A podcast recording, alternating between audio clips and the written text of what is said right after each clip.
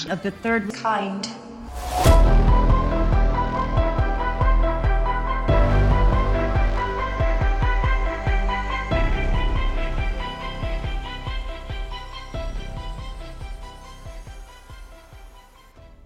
Welcome to Theories of the Third Kind. My name is Aaron and I am one of your hosts.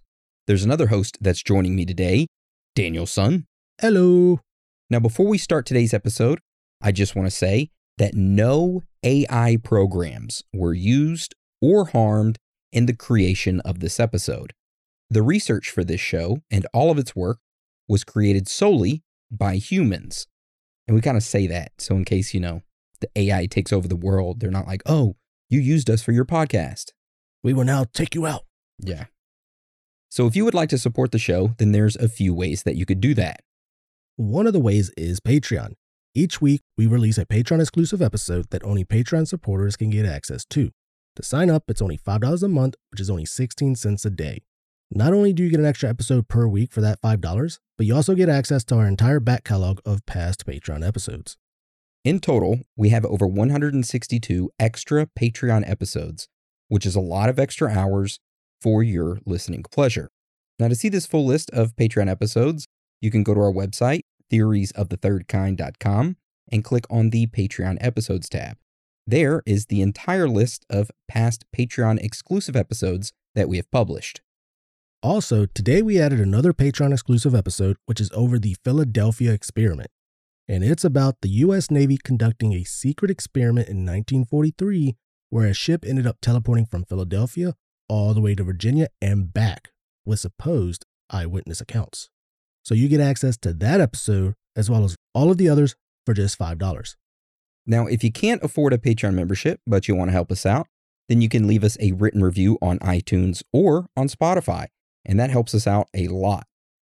However, don't feel pressure to leave us one. If you don't want to, then that's fine. We just want you guys, girls, aliens, reptilians, Bigfoot, Sasquatches, Chupacabras, ghosts, Illuminati members, underground lizard people, whoever or whatever you are to enjoy the show. And that is the end of the announcements. So today's episode is over the Montauk Project. And how this episode will go is that we'll talk about what is the Montauk Project, and then we'll get into Camp Hero, the story of the Montauk Project, strange facts and findings, theories, and of course, wrap it all up with our own personal thoughts and theories. So, with that being said, let's get into today's episode.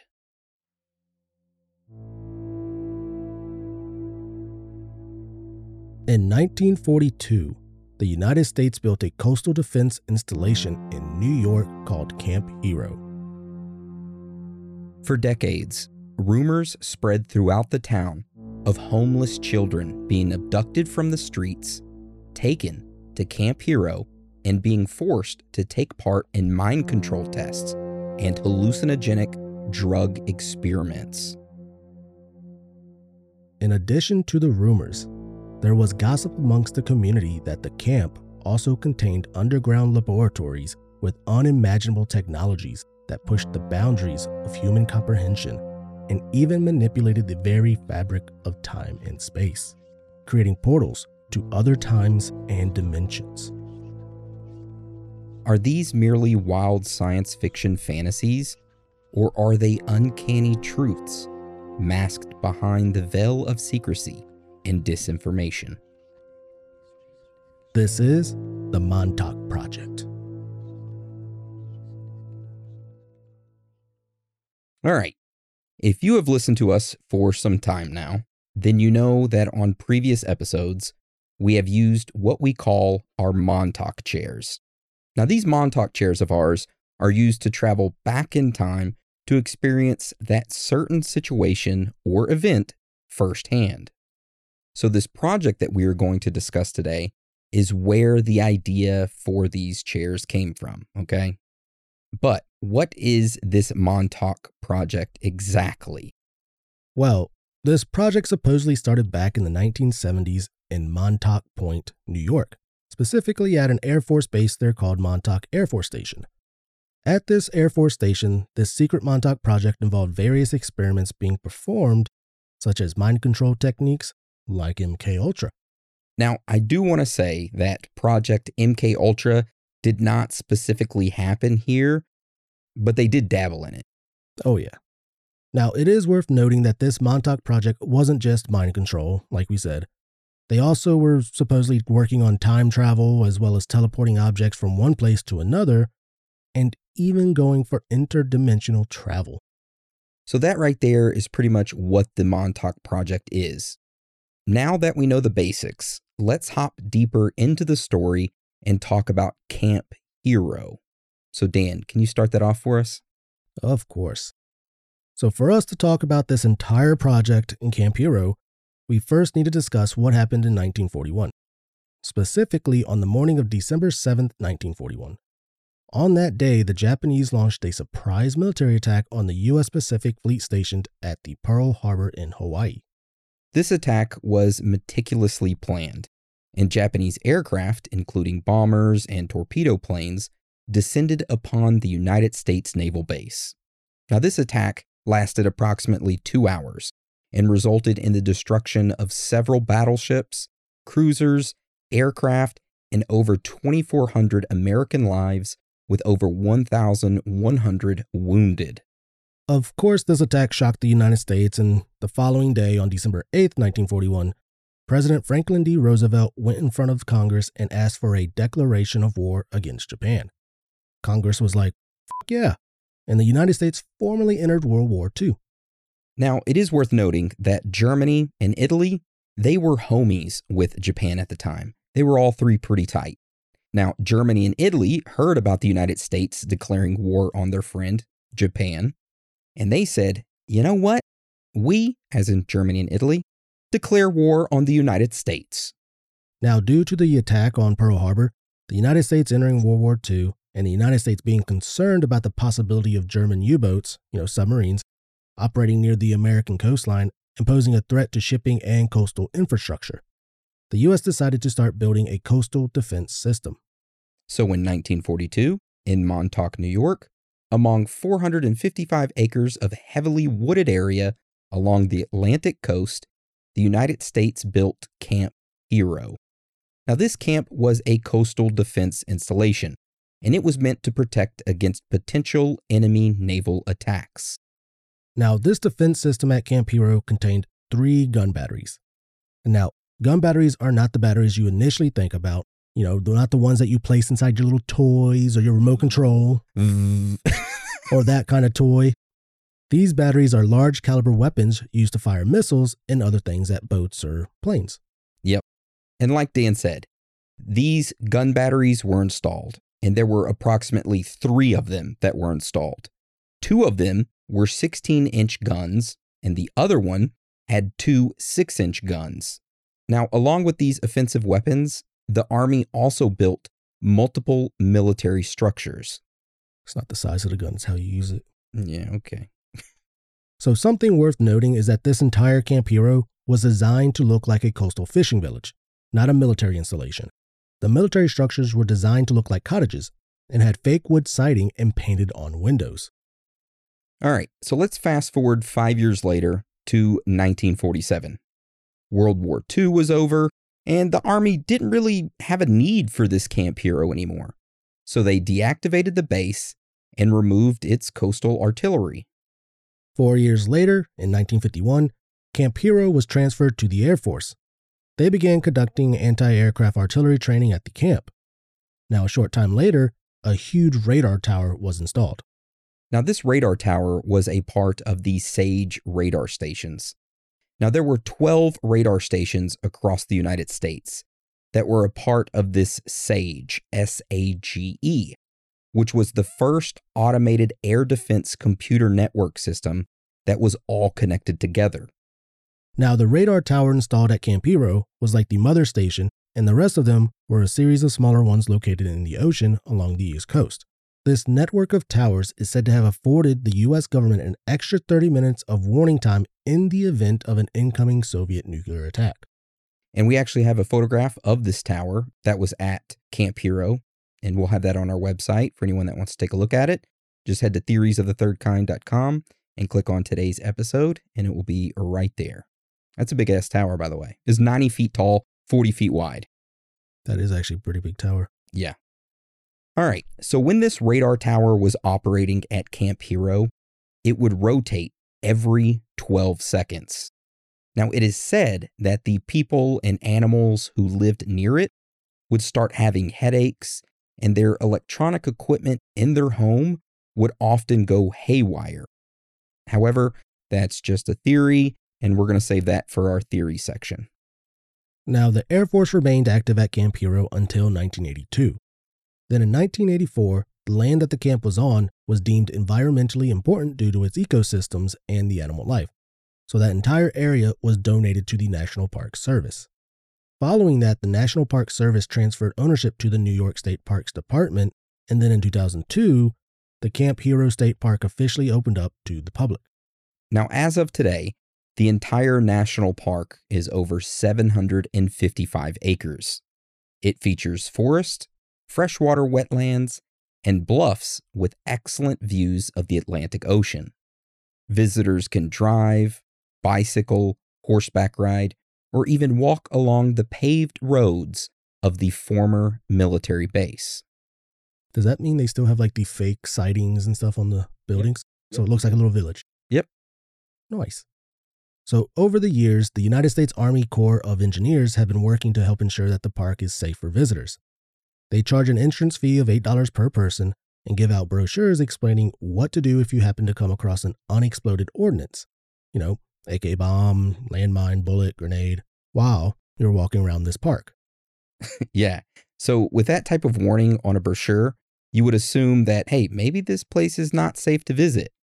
However, the brochure does state that the public is not in any danger and that the work by the U.S. Army Corps of Engineers helps assure that Camp Hero is free from any hazards that may remain as a result of the camp's military past. So it's not like there's bombs or grenades just everywhere. Supposedly, they put that on there as like a hey, just in case you happen to stumble upon one. I mean, if you stumble upon a landmine, it's not much stumbling upon it, okay? Yeah. Now, it is worth noting, though, that the majority of the military buildings are still located at Camp Hero. However, all of them are closed and locked up, and they have like big ass do not enter closed to public on them. Yeah. And they're all really run down, so it looks like a zombie village of sorts, you know, like off of the movie I Am Legend with Will Smith. I wonder if that place would be a good place to go for a zombie apocalypse then. Mm, I doubt it. It's so run down. Probably not. Yeah. Yeah. So, in regards to the radar tower, that big ass bitch is still there. The 90 foot tall concrete tower and its 40 foot wide steel dish are visible for miles. However, just like the rest of the military installation, it is no longer active. Now, it is worth noting that there used to be 12 of those big ass towers scattered around the country. And this one at Camp Hero is the last one that remains, standing tall. And it is instantly recognizable as a Long Island landmark. So a lot of people will say, hey, I know that tower or that radar tower or that radar dish. That's at Camp Hero. That thing messed with my TV back then. so there you go. I mean, it's kind of weird that they would just leave that one. Very strange. I got some theories behind it, but we'll save that for our theory section. All right. So now that we know about the history of Camp Hero, but where does the Montauk Project and all the experiments with weird shit come into play? Well, for decades, rumors spread among the people living in the area around Camp Hero, rumors of the military base being a location where the United States government conducted top secret research projects. Now, these rumors were pretty baseless. That was until 1992, when Preston B. Nichols and Peter Moon published a book titled The Montauk Project Experiments in Time. Now, in this book, Preston Nichols states that this project did not start at Camp Hero, but instead it started at a different location under the name of the Phoenix Project. This Phoenix project supposedly focused on weather control, psychotronics, and other exotic research such as time travel. Suddenly, this project was shut down and many of the scientists involved in it were moved to the Montauk Air Force Station, where they started the Montauk Project and continued their research. And just a little FYI, we are going to go a little deeper into the Phoenix Project during Strange Facts and Findings. Just, just wanted everyone to know and keep that in mind. All right, moving forward.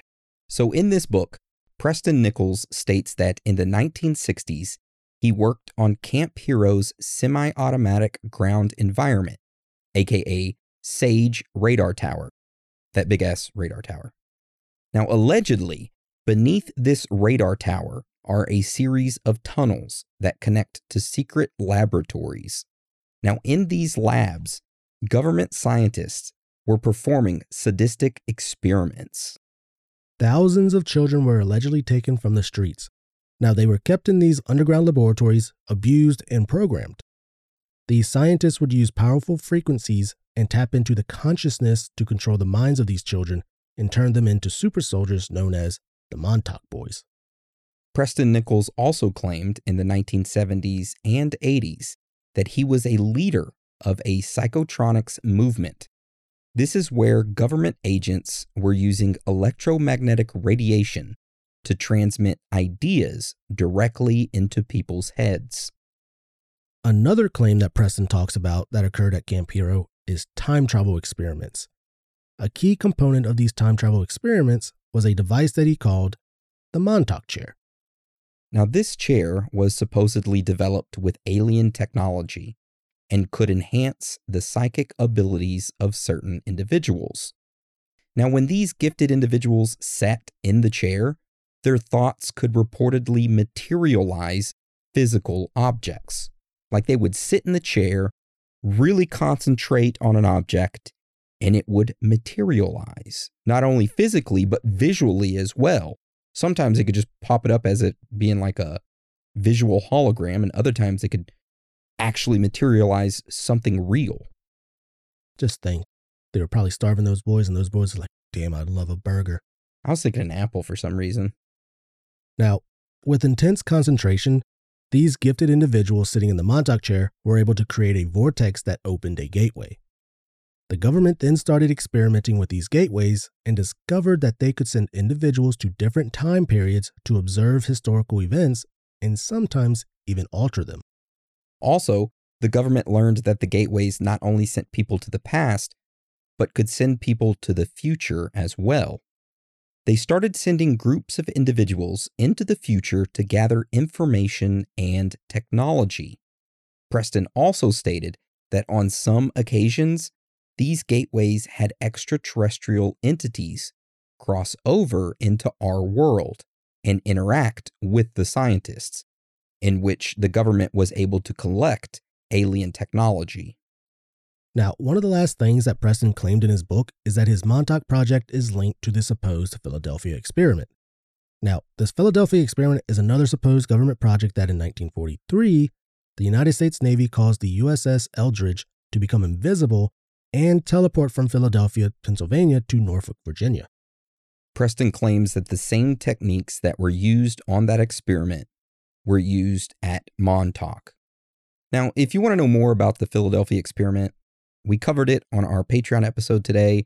So if you are not a member, you can just go to our website, click on the Patreon link, and just for $5, you can become a supporter and get access to that episode as well as all of our 160 plus previous Patreon exclusive episodes. So there you go. Boom. All right. So that is pretty much the claims as to what the Montauk Project is, where all the information came from, which of course was from a book published in 1992. Now, a lot of people will automatically discredit these claims because of that, but it is important to remember that during this time period, there were a lot of secret testing going on by the United States government that they were not telling anyone about. For example, in 1953, the CIA began a program called MK Ultra that lasted over 20 years. Which we did a previous episode over. Correct. Now, this was a top secret government program where drugs were developed for interrogation and mind control purposes, and then given to prisoners, students, hospital patients, and even their own military personnel, sometimes without them even knowing. Yeah. So, needless to say, we cannot automatically discredit Preston Nichols' claims However, we cannot take them for face value either.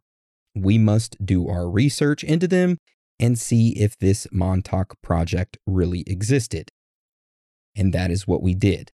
So, this is where we transition into our strange facts and findings section of the episode, where we talk about all of the weird stuff that we came across while researching into this topic. So, Dan, do you want to start us off and tell us about this first strange fact and finding? All right, so the first strange fact and finding is about the Phoenix Project and Project Rainbow. So, like we stated earlier, this Phoenix Project studied psychotronics, black hole simulations, and even weather control. Now, back in the day, supposedly with the help of Wilhelm Reich, the United States government created a device called the radiosonde. Now, this was a small device that was suspended below a balloon that was filled with either hydrogen or helium. Now, as it floated through the sky, it measured pressure, temperature, and humidity. Reminds me of all the weather balloons that we've had lately. Yeah. All right. Preston stated that this device did not do any of those supposed readings, but instead it was used to detect orgone energy or dead orgone energy. Preston also stated that dead orgone energy affected how a storm developed. For an example, if there was more dead orgone energy in the sky and a storm was developing, well, that storm would be more violent.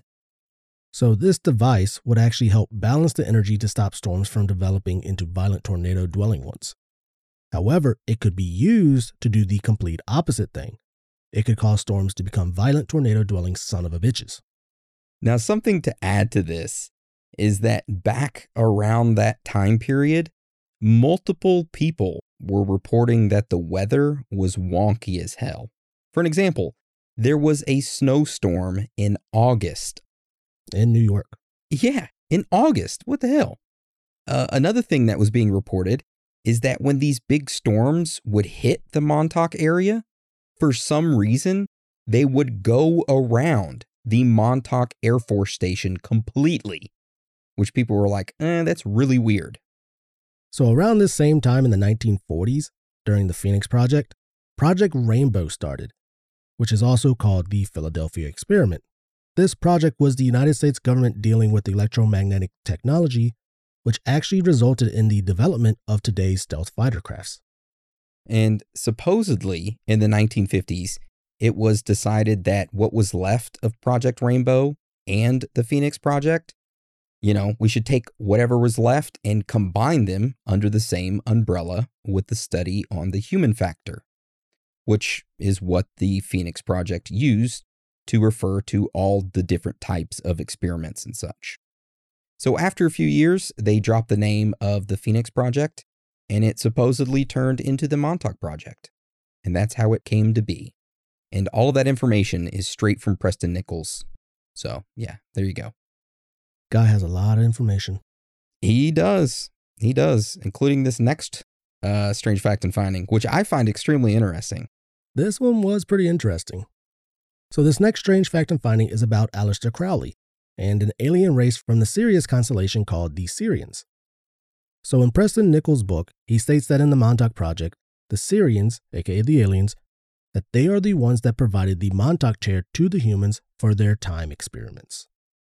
The Sirian aliens were supposedly technical creatures and were not very political. They looked human in some aspects, as they were muscular, but they had vertical slit eyes, like kitty cats. Meow. These Sirians also wore wigs and a covering over their wigs so that they could blend in more. Who does that remind you of? Oh, David. David Huggins. We did a Patreon episode over him, and uh, he's an individual who is known in New Jersey uh, for sleeping with multiple aliens. And I say sleeping as in sexual intercourse. And uh, he painted all of these aliens he had sexual intercourse with, and majority of them wore black wigs. So hey, we might be onto something here. New Jersey, it's close to where they were at. Maybe they crossed over during these Montauk experiments and found David and was like, hey, get some David while we're here. I mean, that's true. Anyways, all right, so let's continue on. Sorry. Nope, you're good. So these Sirians, you know, they were usually six feet tall in height and they could pass for humans if they wore the proper attire. So, like we stated, uh, these weird ass aliens gave the government the Montauk chair. However, the government couldn't use it to its full potential because they pretty much didn't know how to. Now, in his book, Preston states that a mysterious man who was involved with the negotiations between the Sirians and the government stated that the government needed Aleister Crowley and his ability to make the Montauk chair work. Supposedly, Aleister had the ability to manipulate time, which I didn't know that. Yeah, you know, when he did that uh, six month ritual down at Loch Ness, Is that when he gained the powers? supposedly. And that's when he saw Lam, too, that alien. Oh, yeah. Yeah. Been so long. So, to prove that, you know, Aleister had this ability, he supposedly demonstrated it, which he was the reason for the Philadelphia experiment happening.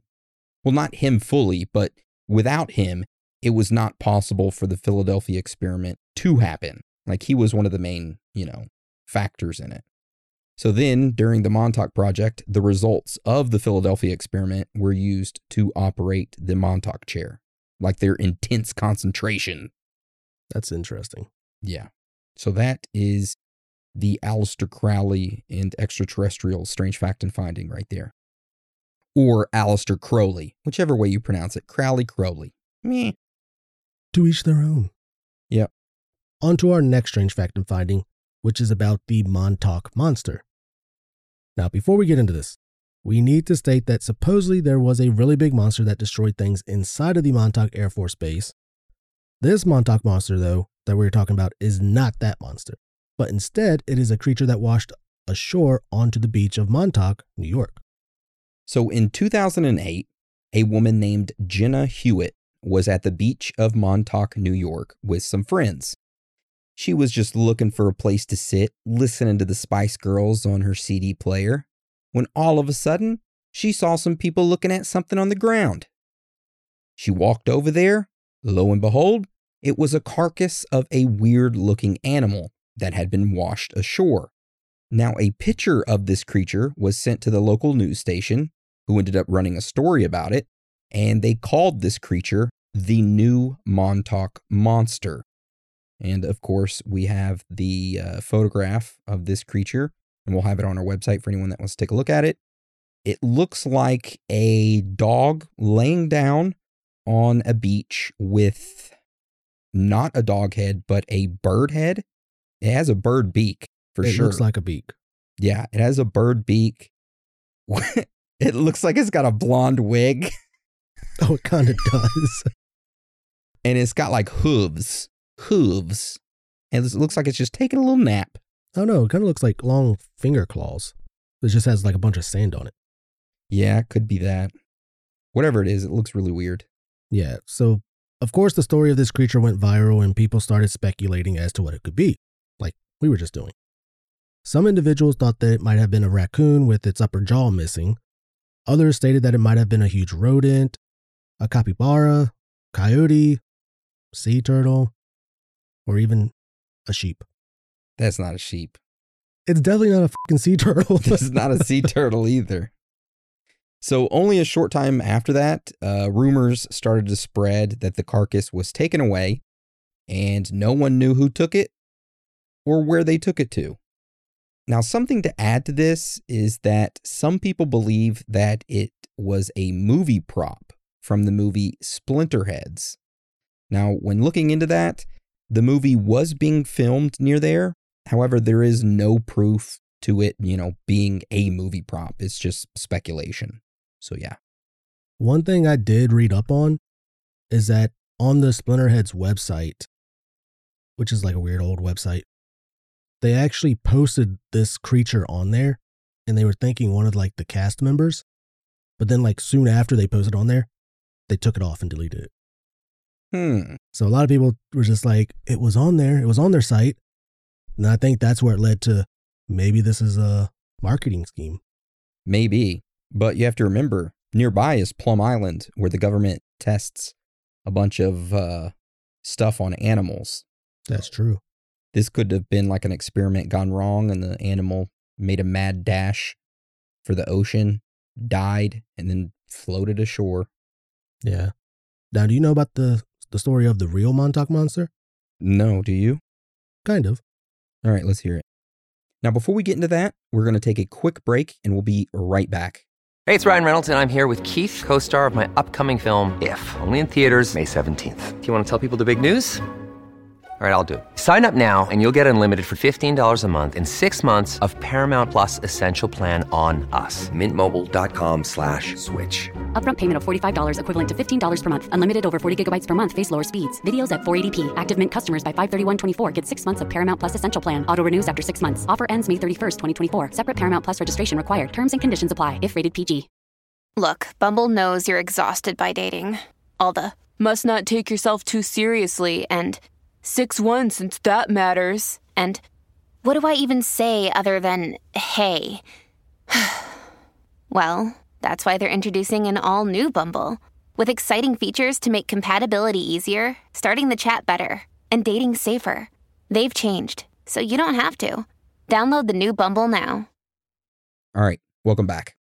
So this is what they say actually ended the Montauk project. Was that they had some strong psychic sitting in the chair.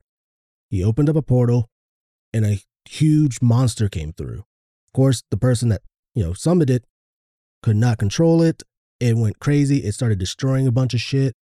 Then I think it escaped outside. And then by that time, I think they had to unplug the Montauk chair or something like that, or pretty much destroy it to where it cut the connection and I think the beast just like kind of disappeared. Or maybe it turned into Bigfoot. That was my original theory way back in 2019. That the Montauk monster is actually Bigfoot. Yep, he escaped and that's how he was summoned here. That's why there's no other Bigfoots. Well, I say that there's like only one, but there's probably multiple. Yeah, he went off and banged some gorillas and now he has a bunch of offspring. Yeah. Half gorilla, half Bigfoots. Anyways, so that right there is that strange fact and finding. Let's get on to our next one, which is about Andy Pero, which is supposedly a Montauk victim. So in August of 1998, Preston Nichols was giving a lecture and he stated that, hey, I have a special guest joining me. This special guest is Andy. He is a victim of the Montauk Project. Around this time, Eve Lorgen, who wrote for the Unknown magazine, she heard about this and she requested an interview with Andy. During the interview, Andy talked about where he was from and how the government started torturing him at the age of two. Two? Like two years old? At the age of two. Damn, government's ruthless. Yeah, especially the torture treatments that they did. It would include like shock treatments to cause severe trauma to separate his mind from his body.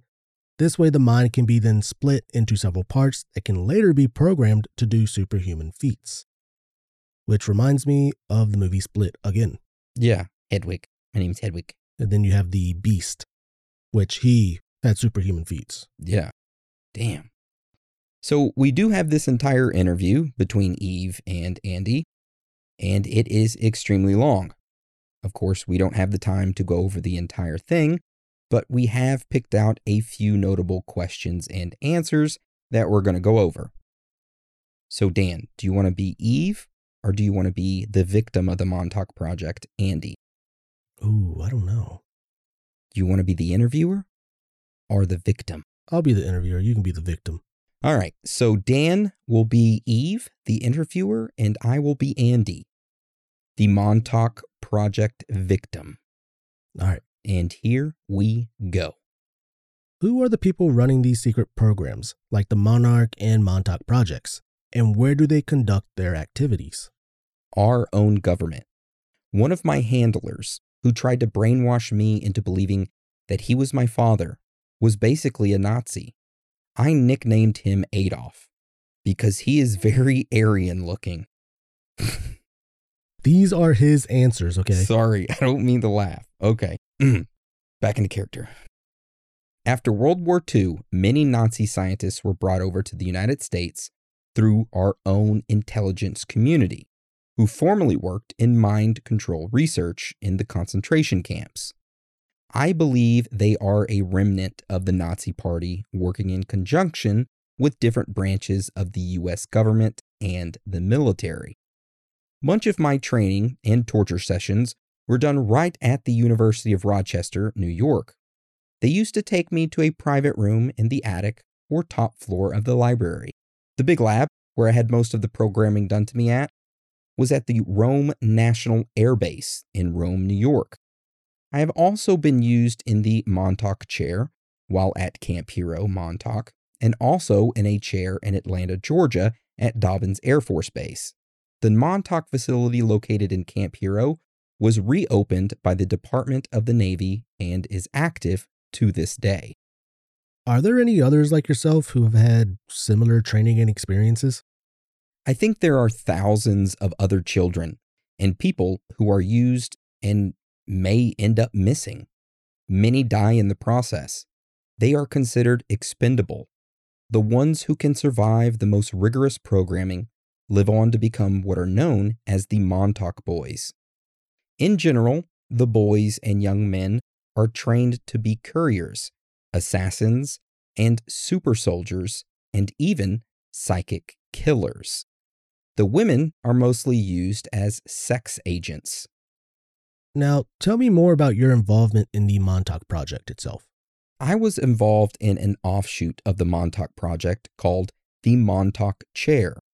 Basically, the Montauk Chair was developed to give the human and spirit a zero point of reference to facilitate time travel. What the chair essentially does is separate the mind from the body.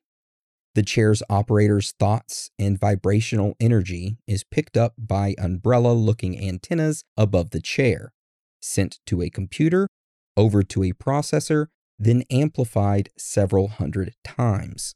The information is sent to a network of free energy crystals arranged in a circle. Then, whatever thoughts were amplified, for an example, a time period, you know, a wormhole would then open up in the room. The wormhole was as large as 16 to 18 feet across, and it was even sometimes large enough for a truck to go through. So there you have it. That right there is just part of the interview. There is quite a bit more of it, but since we are crunched on time, we are just going to post a link to it on our website for anyone that wants to take a look at it. That's a big ass time wormhole. 16 to 18 feet across? God dang. Like I said, this is all from like Preston Nichols and hearsay. Like he said, they would think about a time period and a wormhole would open up. Supposedly, they did this for missions to help win the war. Well, World War II. They did this to win World War II. I, um, yeah, I don't want to get into it, but I kind of believe it. as weird as this is, I mean, this is kind of believable. Yeah, they said that the many kids that were lost, they used them as couriers to go through these portals. They weren't allowed to talk to anybody or say anything, mess with anything other than deliver a letter to someone on the other side, which then helped them win the war. Imagine if you could find those letters. I wonder what they would say. kind of like Dwight Schrute.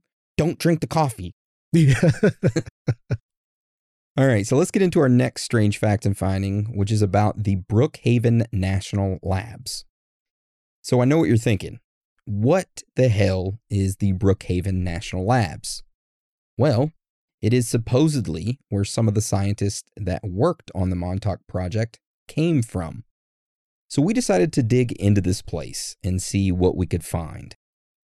So, what we found out is that Brookhaven is a United States Department of Energy National Laboratory located in Upton, Long Island. It was established in 1947 at Camp Upton, which was a former Army base and also a Japanese internment camp. This Brookhaven lab is staffed with over 2,500 scientists, engineers, and technicians. It also has support personnel and they host around 4,000 guest investigators every year. This lab spans over 5,200 acres of area and it has its own personal rail system. Now, they study nuclear and high energy physics, environmental and climate research, nanomaterials, energy research, accelerator physics, and much more. Etc. Etc. So this place is so damn big that they even have their own police force, and it's like a town of its own. And you can't get onto the property without special access. They also have a few particle accelerators like CERN does, which makes you wonder if they've opened any portals there as well. Yeah, and you know what? It's only 40 miles away from Camp Hero. Yep. So, when we looked deeper into this Brookhaven lab, we also found out that they had an incident in January of 1997. Groundwater samples were taken by the BNL staff there. Now, these samples revealed that there were concentrations of tritium that were twice the allowable federal drinking water standards. So, when they first took the samples, they were like, eh, it's only, you know, it's only twice the amount of the allowable, you know, standards. So they decided, hey, let's take some more samples, which was the wrong thing to do. So they took more samples, and these samples showed that they were actually 32 times over the standard federal limit. Not twice, but 32 times. That's a big difference right there. Hell yeah, it is. They ended up finding the source of the leak, which was from the lab's high flux beam reactor spent fuel pool into the aquifer that provides drinking water for nearby residents. So they were sucking up that tritium, baby. That they were. Yeah. So, other than that, I mean, we couldn't really find any other suspicious things about this laboratory. However, we did notice that some of their major studies did coincide with the Phoenix and Montauk project. So, that was sort of interesting. Yeah, so now you can kind of understand why some of the scientists, I guess, got involved with it because they were probably already studying some of that stuff. Yep, that is true. Yeah, but I think they, uh, who was it? The Department of Energy, they're spending like 580 million on cleanup still. I think they're actually still cleaning up. Of the tritium spill? Yeah. Good lord. Yeah, that's a lot of, a lot of dough right there. Yeah, it is. All right, Dan. So why don't you tell us about this next strange fact I'm finding? Now, before we get into that, we're going to take a quick break. It's our last one, so don't go nowhere. Another day is here, and you're ready for it. What to wear? Check. Breakfast, lunch, and dinner? Check. Planning for what's next and how to save for it? That's where Bank of America can help.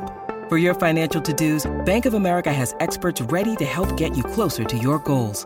Get started at one of our local financial centers or 24-7 in our mobile banking app.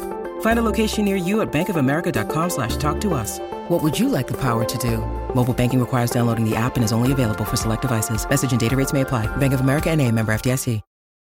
This episode is brought to you by Reese's Peanut Butter Cups. In breaking news, leading scientists worldwide are conducting experiments to determine if Reese's Peanut Butter Cups are the perfect combination of peanut butter and chocolate.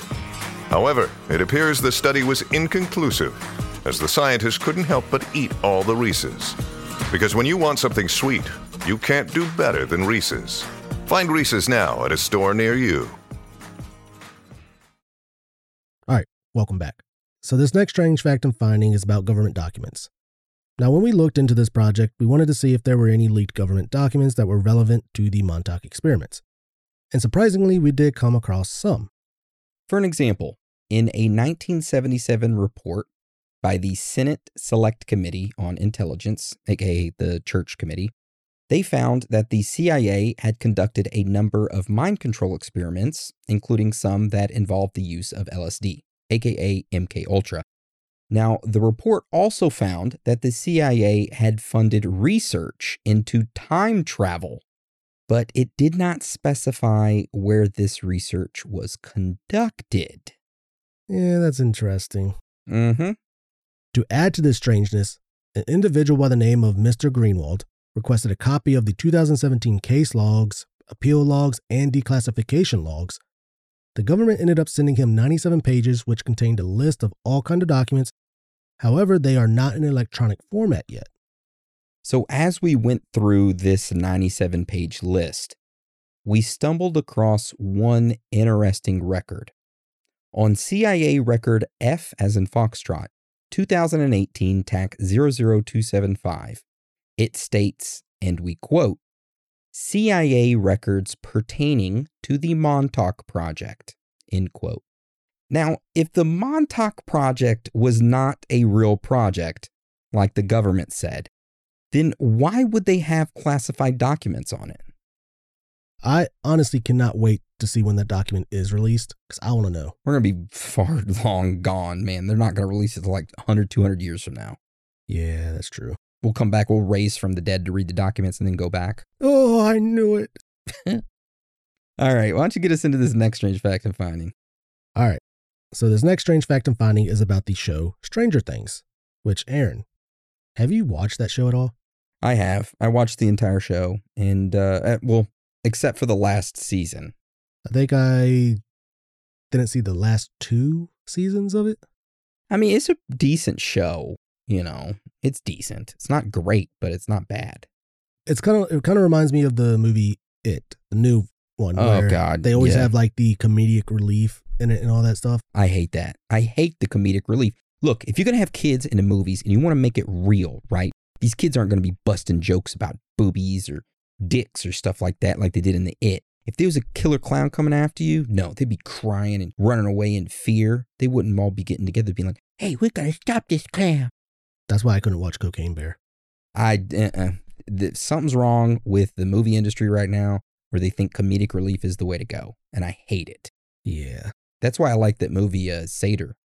that was a good movie. That was an extremely good movie and scary too. It was. Anyway, all right. So tell us about this Stranger Thing. All right, so in case you haven't seen it, Stranger Things is a TV show on Netflix about the United States government taking kids and conducting experiments on them. Originally, the show was going to be called Montauk because the TV show story was actually inspired by the supposed US military project called the Montauk Project. Now, I know it doesn't get its inspiration fully from the Montauk Project. A lot of people say that they got their inspiration from some Stephen King novels, H.P. Lovecraft, and others like that. But it seems like a lot of it came from the Montauk Project. the Montauk monster is supposedly the Demogorgon. The Montauk chair, the use using concentration to make things appear. Kids, Yeah, the kids using concentration to make wormholes appear into another dimension. I mean, come on now. the Upside Down. Yeah. If I was Preston Nichols, I would be going after Stranger Things looking for a cut of some royalties because they pretty much used his story. I mean, yeah, they did because he's the one that brought. Technically, he's the one that brought forth the Montauk Project. Yeah. All right. So let's get into our last strange fact and finding, which is about one of the Montauk boys. So, an individual in Michigan named Stewart Swerdlow ended up coming forward and claiming that he was one of these so called Montauk boys. Now, Stewart did an interview for a news article in which he said, and we quote, When the experiment started, they targeted expendable boys like orphans, runaways, or the children of drug addicts. The kind of kids no one would really come looking for. The aim was to fracture their minds so they could program you. They would change the temperature from very hot to very cold, starve you, and then overfeed you. I remember being beaten with a wooden pole, sorry. Sorry, go ahead. and they loved to hold your head underwater until you nearly drowned. That was effective. It makes a person likely to listen to and obey their rescuer. They also used LSD to put our brains into an altered state, and let's not forget the sexual abuse. Oh, good God. By the way, I wasn't laughing at the fact of a child getting beat by a wooden pole, okay? It's just the extremes of what they did. Yeah, well, a long time ago, I got beat with a wooden paddle. But not by a family, well, by my brother, who's only a few years older than me. You know how my uh my boat at camp has the wooden paddles on the side just in case, you know, my engine cuts out and I can paddle in? Oh, yeah. Yeah, he got off one of those uh he got one of those wooden paddles off the side of my boat and hit me across the fucking head with it. Yeah, and beat the shit out of me with it. Damn, what'd you do to him? Kicked him in the nuts. Anyway, I was super young. I mean, I got beat with tree branches that we had to go pick ourselves. you know, CTE. We got advanced CTE. Yeah. Anyway, so that right there is our last strange fact and finding, which is about Stewart Swerdlow and his uh, quote about being a Montauk boy. And if it was true that they used orphans, runaways, and kids of drug addicts, they said that a lot of people that you know were involved with the Montauk said that it was almost like ten thousand kids that were used during this project. That's a lot of kids. Yeah, and I know earlier you asked me, you know, when you saw that, you're just like, we should see how many kids went missing during that time period. I couldn't really find a exact number, but I did find an article that stated that Ronald Reagan said from the like late 1970s to the 1980s, million kids went missing per year during that period. That's a lot of missing kids. Yeah. How does no one notice that? I don't know. I mean, I, there can't be that many orphans, runaways, or children of drug addicts. But They're cloning them. no, I I did see one chart that there's a lot of kids that run away. Yeah, there is. Like every year, there's at least twenty thousand that run away. Yeah. Well, I guess that kind of rolls us into theories. Oh joy! All right. So, our first theory that we're going to talk about is called It Was Real. So, this first theory is that the Montauk Project was real. So, Preston, Stewart, and the others really were involved with this secretive project that used at least 10,000 kids for testing. After they were done with the testing, or when the project got shut down by the government, they used ways with MK Ultra to erase or block everyone's memory that was involved with the project so that they would have no recollection of it. Some believe that this project is still going on but has changed locations. So that's the first theory. And to add on to this, on my way home earlier, I was listening to an old Art Bell episode from, I think it was like May 27th, 1994 he had Preston Nichols on his show, Art Bell did. And if you don't know who Art Bell is or was, he was a talk show host who hosted the show Coast to Coast AM. And uh, he's like the godfather of conspiracy talk, okay? So he was talking to Preston Nichols, and Preston said that whenever the government got done using these kids, if they weren't killed, then they would have their memories erased. And how they would do it is that they would take certain radio frequencies and they would make the frequencies change from 420 to 4 something like 420 to 470 hop back and forth in synchronization and then somehow insert this thought pattern to erase the brain since the brain works on like an electrical frequency or something the way he explained it was good and i'm horrible at explaining it because i know nothing about frequencies okay but basically, is what he's saying is that they use some radio waves on a certain frequency to wipe a certain portion of the individual's brain and then reinsert them into society with, you know, different thoughts and beliefs. So sort of like what the Men in Black do, you know, or the the movie The Men in Black with Will Smith. They'd hold up the thing and then bloop, it'd flash and then they'd tell you what just happened instead Ah, of the neuralizer. yeah. So that's what he stated is that they would get the their memory wiped if they weren't killed. And he did state that the project was still going on, and that was in 94. I don't know if you ever tried it. The Montauk project? Yeah, you know, sat in their chair. No, no, there was like a, it was like a phase back in high school, I believe, that somebody made audio f- like files that if you lay down in bed and like there were certain ones, like say if you wanted to feel high, they had one for that. They had one for if you wanted to feel drunk, like that. And you would download it, lay in bed, put your headphones in, and you would listen to this file. And there were no words. It was just different frequencies and vibrations. Was it like oscillating, like whoa, whoa? Yes. Yes. Yes, I did. And after a while, like you're supposed to lay there, let it finish. And then when you get up, open your eyes, whichever effect that you picked is what you're supposed to be feeling, which I admit I did the drunk one. When I got up, I did not like it.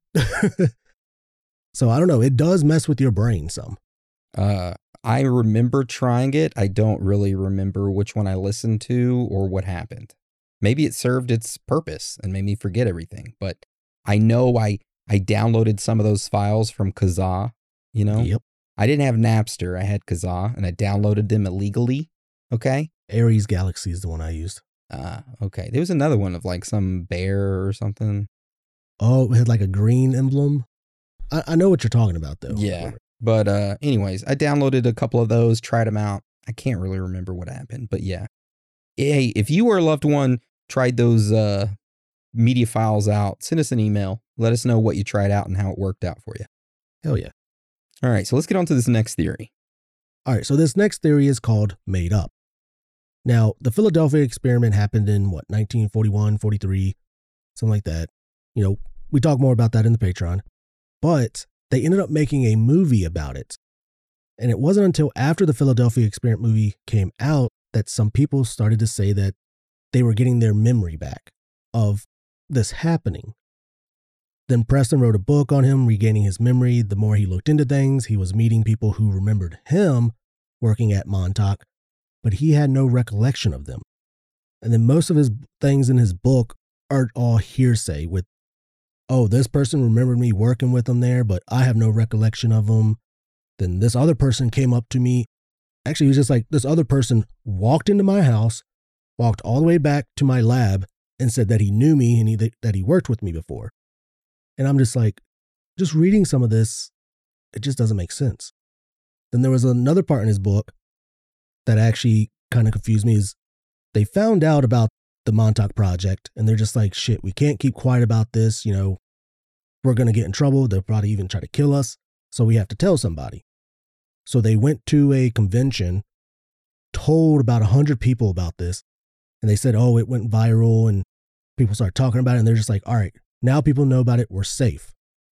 Then come to find out, some senator or something like that heard about it and was just like, oh, I'm investigating this and all that. I need you to keep quiet. And then he says in his book, that's why I didn't talk about it until I wrote this book. And I'm like, but you went to a convention, told a bunch of people, but then you're saying that you never said a word. So when he was being interviewed by Art Bell in that episode in 1994, he stated that the reason he could say the stuff he did about this project that he was a part of is because he didn't sign like an NDA with the government and they couldn't put him in prison for a long time. So he could talk about this. Now there was other things he worked on with the government that he can't talk about because he signed an NDA with the government.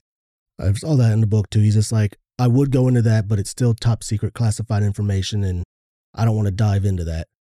Like, you're already talking about the Montauk Project, them doing experiments on kids and such, but yet you're still following that NDA that you supposedly signed. Yeah. Hmm. All right. So we have that theory, which it's made up. So our first one is it's real. Second one, it's made up. So let's get into our third theory, which is called adrenochrome.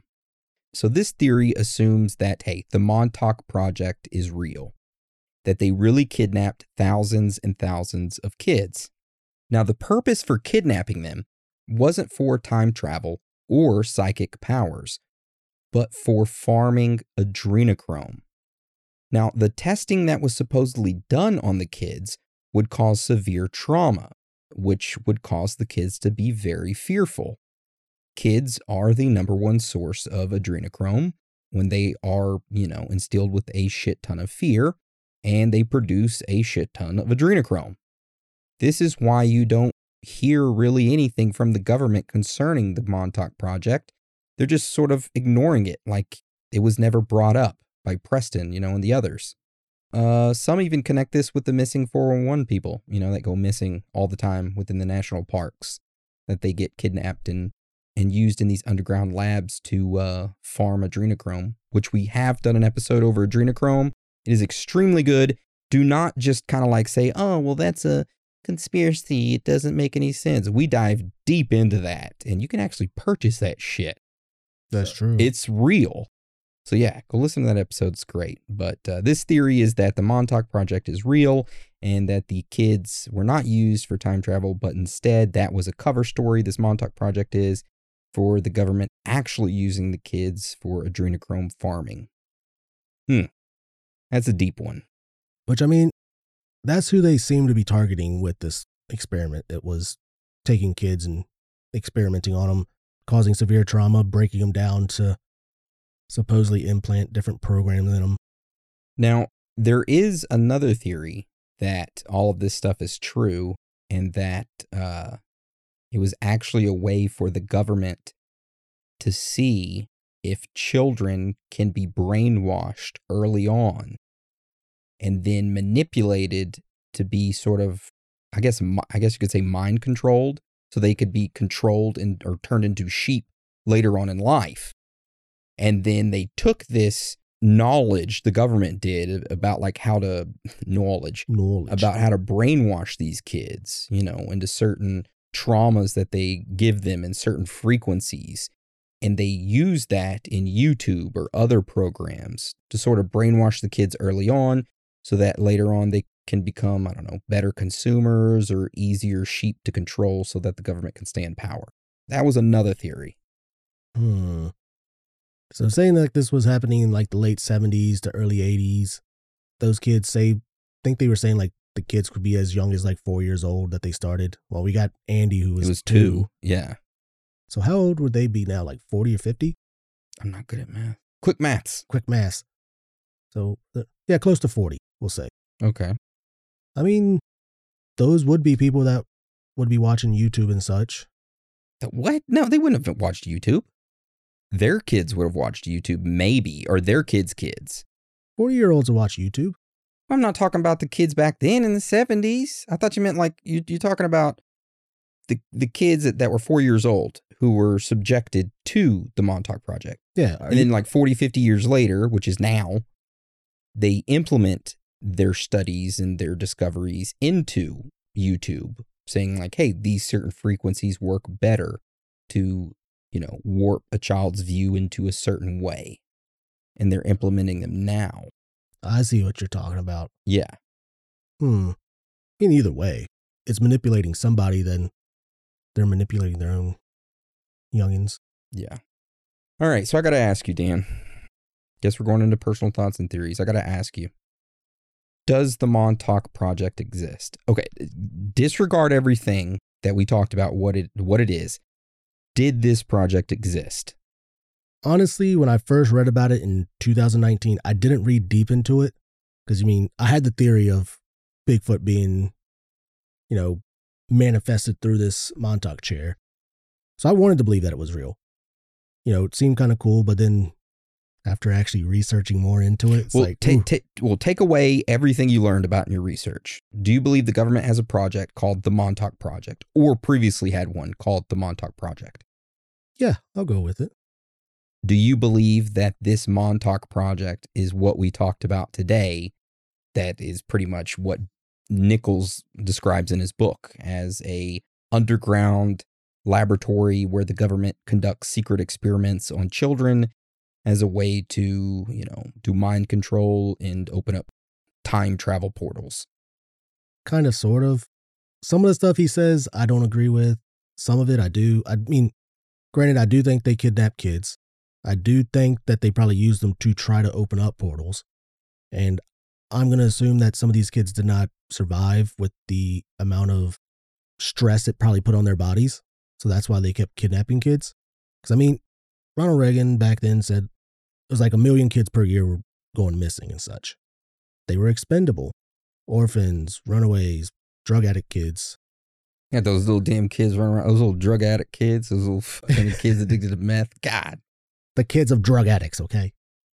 But yeah, like, I mean, they had access to that. And honestly, back then, it's not like they could, it's not like now how they could keep track of kids and put out alerts and everything super fast.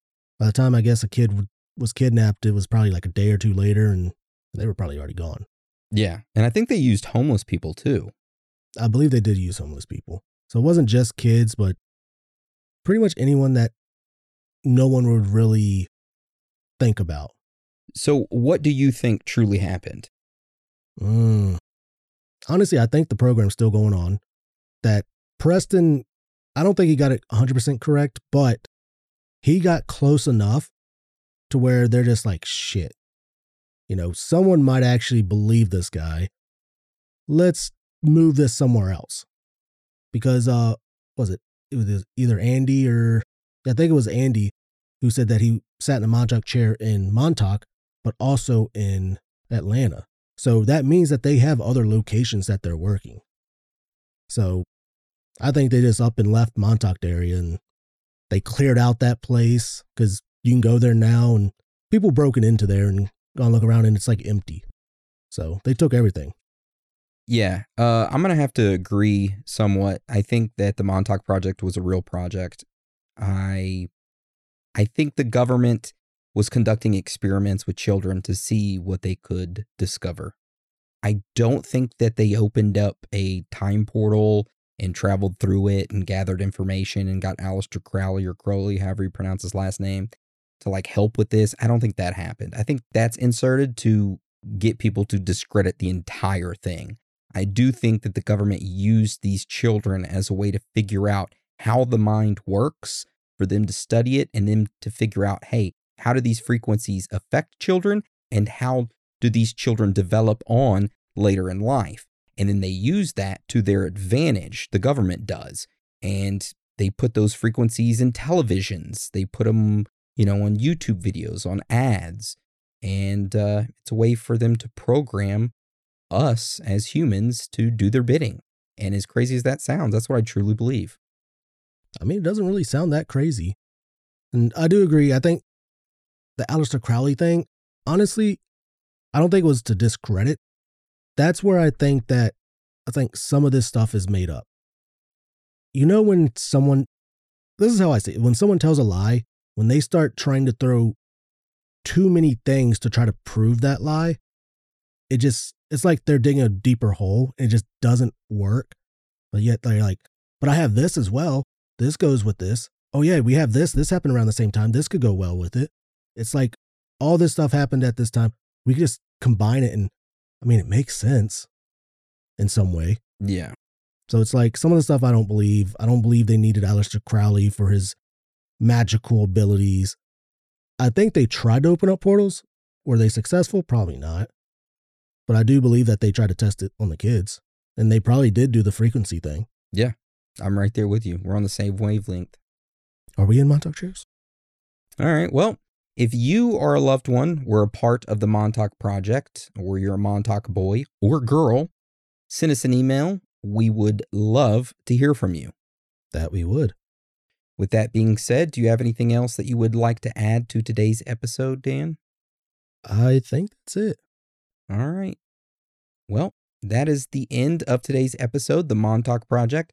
I hope everyone enjoyed it. And uh, again, if anyone has an on the scene that they want to submit, make sure you email it to us. You email it to either Dan, D A N, at theoriesofthethirdkind.com, or you can email it to Aaron, A A R O N, at theoriesofthethirdkind.com. And we will play it at the end of our show uh, next week. So, what is on the scene? An on the scene is where an individual uh, from around the world, it could be anybody, it could be the person listening right now, they take their phone and they interview either an individual, a random individual, a family member, or themselves, and they give their personal opinions and theories about current conspiracy happenings. Now, anyone can do this, meaning you, yes, you, the person listening to this. All you got to do is take your phone, uh, record yourself with it, make sure it's less than two minutes long, and make sure there is no music in the background. And then email us that audio file, and we will put it in line to play at the end of the show each week. And this week, we do not have any on the scenes. And if you submitted a previous one and we haven't played it, there's probably a reason why. You may have music in the background or it might have been horrible quality. Okay. So resubmit it if you submitted one, or hey, it might have went to spam as well.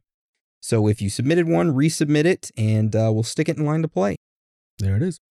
All right. Well, with that being said, I want to thank you for joining us today. And again, thank you for your support. You are all amazing, every single one of you. I love you all, and I am proud of each and every one of you. So, with that being said, Dan, you want to roll us out? Sure will. It's okay to be out of this world with your thoughts. Because you are not alone.